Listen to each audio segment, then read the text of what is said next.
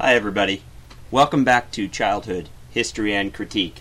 I'm Pat Ryan, and this time I have a conversation with Holly Brewer, Burke Chair of American History at the University of Maryland. Many of you will recall that she is the author of the prize winning 2005 book, By Birth or Consent Children, Law, and the Anglo American Revolution in Authority from the University of North Carolina Press. Our conversation was recorded in January of 2015 and has been divided into two sections. Part 1 brings with it a summary of the book and details of what experiences inspired the project. But Holly turned the tables on me and asked me about my work too, and this led to a sharing of observations and stories about the challenges of reading childhood and age historically.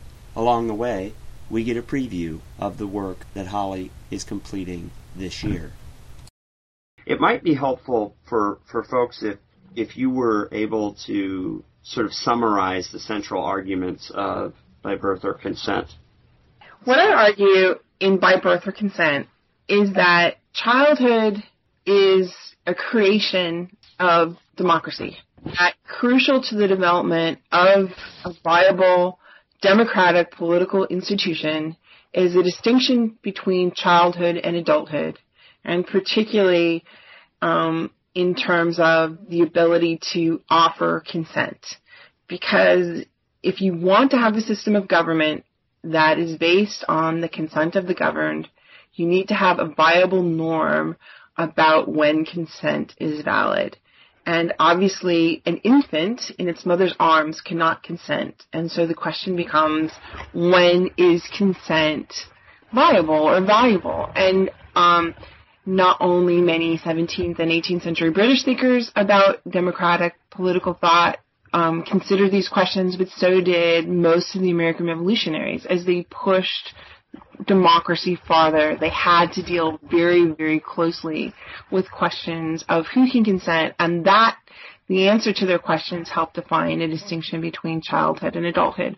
And not just with respect to the ability to consent, but with respect to the ability to be fully responsible for crimes, with respect to the ability to be on a jury, to witness in a courtroom, to marry, to give consent to a sexual act, to sign a contract, to manage property, to labor uh, under, uh, in certain kinds of industries where your life might be at risk or your ability to develop impinge. The, virtually, you know, every aspect of a person's legal identity became framed by questions of, of what does it mean to give consent and when are you capable of giving that consent.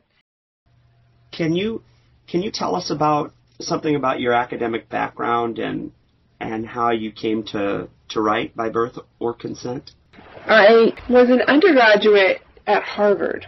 And while there, I took a class called Justice with um, a professor named Michael Sandel, who's now very famous, mm-hmm. but was not at that point. And it was one of those classes where you uh, read all these classics of especially democratic theory from ancient Greek ideas right up to John Rawls and Robert Nozick. As I was reading carefully through all these dozens upon dozens of primary sources, that the professor, when he got to the early modern period and what we would really now call democratic theory, as with Locke and Hobbes, that he he was always talking about the adult male who was making choices to yeah. enter society, right? Was not talking about any other members of society. And but that all the texts of the early modern period in particular were talking about children a lot, uh-huh. but the professor never mentioned them. It was just like they were completely absent. And women weren't mentioned much.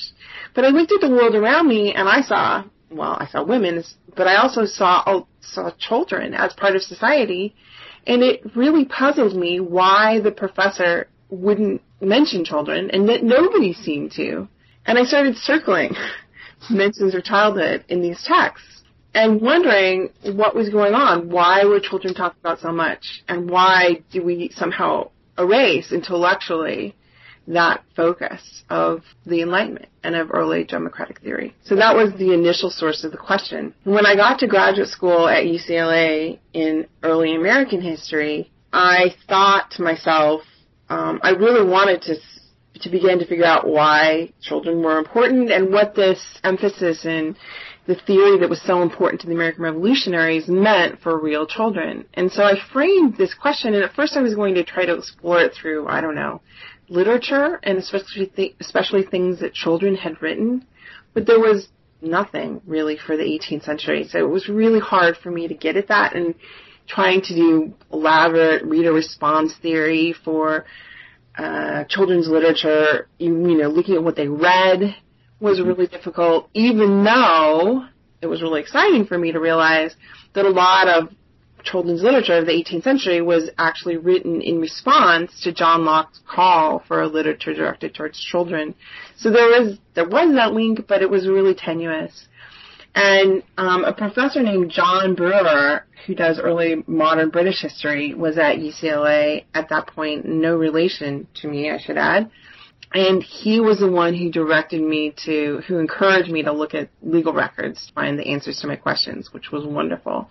And I should also, I mean, if I'm mentioning professors, I should also mention uh, Joyce Appleby, who uh, was so into political thought, and she really helped me develop a lot of my critique, as did Carol Pateman in the political science department, um, and Richard Ashcraft, who worked particularly on Locke. Gary Nash was wonderful and amazing in terms of social history, and Ruth Bloch was um, particularly astute in terms of helping me think through issues related to family and in taking my ideas seriously at a period when a lot of people really laughed, ridiculed the idea of studying children as that they were sort of non-entities, not historically important, not they they were things they were subjects that things happened to, not not actors themselves, and that their status was somehow static outside. It was something that sociologists paid attention to, not historians. Yeah, and psychologists outside that of was fixed. Yeah, that's a really familiar experience for right. people working in in new fields. Right. So I, I had this great experience at UCLA, but I and I got pushed in the direction of the law at that point. But it was still it was still difficult to go forward with these questions. And I remember in particular Gary Nash during my prospectus defense. I remember distinctly him looking at me and saying, it's great, you know, you're right, absolutely right. Nobody has asked this question before about whether these political theory debates have anything to do with the lives of real children in the in the 17th and 18th century, but maybe there's nothing to find. maybe it's just a ridiculous question and a kind of worthless one and you have to be prepared for that. And in fact, I believe he thought I wasn't going to find anything. hmm Yeah, that's that's that's fascinating. I mean, and and really stunning to me, uh, partly because I'm so much, you know, obviously on side here. Even even if we were talking about the major political uh, texts, um, situating the the domestic as a basis for political authority and the position of, of dependence is so critical to the entire argument and meaning of independence. Right. For for for the second half of the 17th century English political right. thought into the 18th century. I mean, to not recognize that that positions not only women and servants but particularly children in specific ways. Right. And that those definitions could be moving. Yeah. Um, that and that they were moving them to attack the crown in specific ways that would leave right. their own sources of authority untouched. Right. And that in order to come up with an alternative to hereditary status as a basis of authority, you had to be able to argue for consent, but not only, not just consent of anyone, because if you said consent of anyone, then you could take the consent of a baby as binding, you know, yeah, I'd agreed to have me hold it, or I, I don't know, you put an X at the bottom of a contract when they're four, and they're bound for life. So crucial to early democratic theory was formulating the notion of meaningful consent, that you understood the nature of the commitment you were making, and only then was it binding, that you had reason enough to fully understand. So that, that became crucial to my argument, but I was the first one to make it. I don't believe anyone had made that argument before. And even when I found all the pieces, I still remember, and you know, maybe, maybe this was kind of a front of Gary Nash's to encourage better research, but he would not believe me when I went in and told him that you only had to be 14 years old to be on a jury in 18th century Virginia. I had to actually go and bring him the book, which luckily UCLA Law Library let me check let me check out, and because this is before easy PDFs, and and I brought it to him, and I showed him the Virginia Guide for Justice of the Peace. That showed you only had to be 14 and own significant property, and only then would he believe me because for him, and I actually I, I've done a lot of thinking about why there was this sort of purposeful blindness almost on the part of a lot of social historians who you would think would be the most aware of these issues.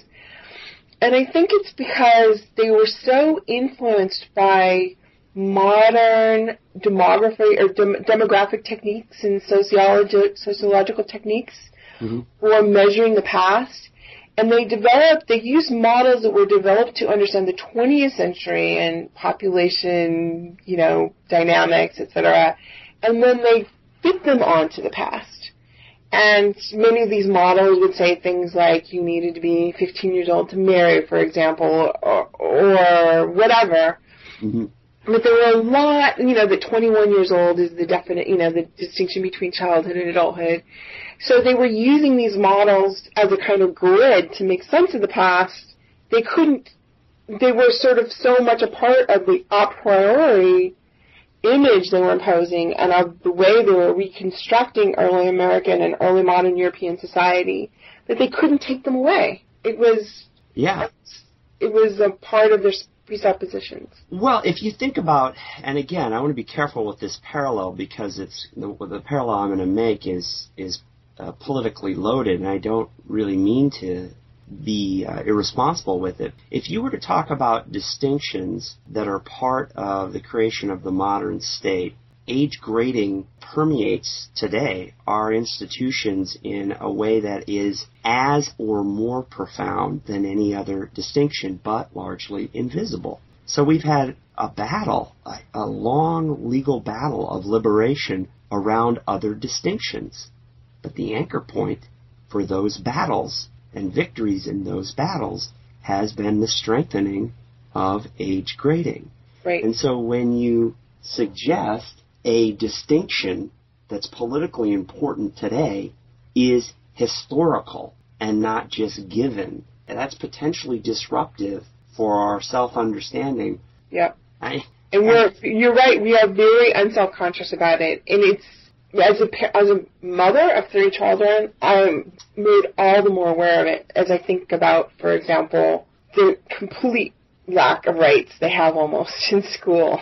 Um, my daughter's in a high school where she has to wear an ID badge all the time, and if they're not exactly in the room they're supposed to be in at any point, they get punished really harshly. I mean, like if she's out to go to the bathroom without a note at, at, a you know at a crucial time. And here she is, a senior in college, an honor student, really good kid, mm. uh, and it's it's very repressive. And they're allowed to you know by Supreme Court decisions in the United States, um, there is no privacy. They can always search lockers. She's not allowed to bring even like a regular kitchen knife to school in her lunchbox that's considered a criminal criminal act and can lead to suspension. Just you know, just a regular one you would use to spread butter. Yeah, I, it leads into there are there are absurdities in age grading, but at the same time, what's profound about it, and it's to, to go back to the history in an essay on human understanding, part of what Locke is trying to articulate that has continued to be articulated is this possibility human development is connected to how we become reasonable agents. Right. And you can't exactly. dispense the consenting adult or the reasonable agent. You can't just remove that from the entire political culture that we exist in. Exactly. So tell me a little bit. Can you just really quickly tell me a little bit about your own work? I have not read your book, and I know it's a medieval childhood, but what do you argue? Um, Master Servant Childhood is the first part of an attempt to sort of broadly sketch the discursive structure of, of modern childhood. And so I, I wrote this short book that tries to answer the question, what is childhood prior to mo- modernity in response to, I think, a, a bit of a, a misreading of Aries's Centuries of Childhood, the, you know, mo- most quoted line, well, there are two things, that childhood didn't exist in the Middle Ages and uh, and that children were little adults. Mm-hmm. And, and part of what I'm doing is I just go through and I synthesize ancient, medieval, uh, and early modern literature that's on children, and I use uh, the history of the English language as sort of skeletal structure to make an argument that the the meaning of childhood prior to modernity is located in the master servant relation. But to make sense of that, you mm-hmm. have to understand that prior to modernity, there were uh, fundamentally different understandings of time, a double sense of time, mm-hmm. and the shades of meanings of things like age and reason and agency and things that have been collapsed into the individual weren't collapsed into the individual. Mm. And the upshot of that is that things that we carry into our reading of early modern or medieval texts is you have to work hard to try to recover a child adult distinction prior to modernity. Um, so one of the things that makes master servant childhood or pre-modern childhood differently is that it's childhood without adulthood. But not because all peasants were children. That's not the point. It is that a master servant dualism is very different than a child adult dualism. Right.